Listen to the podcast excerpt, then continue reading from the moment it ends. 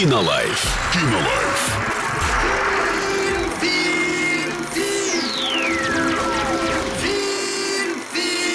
Кинолайф.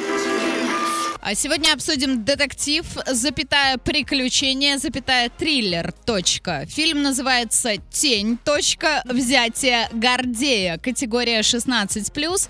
И давайте в двух словах расскажу, о чем этот фильм. А, Он, то есть Гордей, неуловимый шпион. Точнее, его имя не. Он просто неуловимый шпион, который проходит по сводкам как Гордей.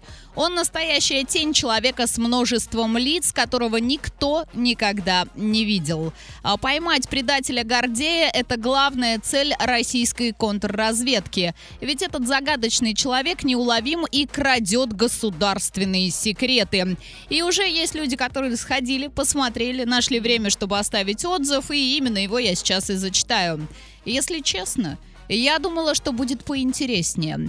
Я очень люблю шпионов, тайны, расследования, но этот фильм это лайт-версия для начальных классов. Задумка крутая, но как наши сняли, я не а, в восторге. В фильме было несколько моментов, над которыми после этого думаешь и спрашиваешь себя, а к чему это вообще по сюжету было? Какой в этом смысл? А В общем и целом фильм какой-то недокрученный. Я, конечно, понимаю, что он основан на реальных событиях, но это же не документалка, можно было бы для зрителей добавить искры и интриги. Моя оценка 4 звезды. Сходите, посмотрите в кинотеатре мира, составьте свое мнение. Кинолайф. Кинолайф.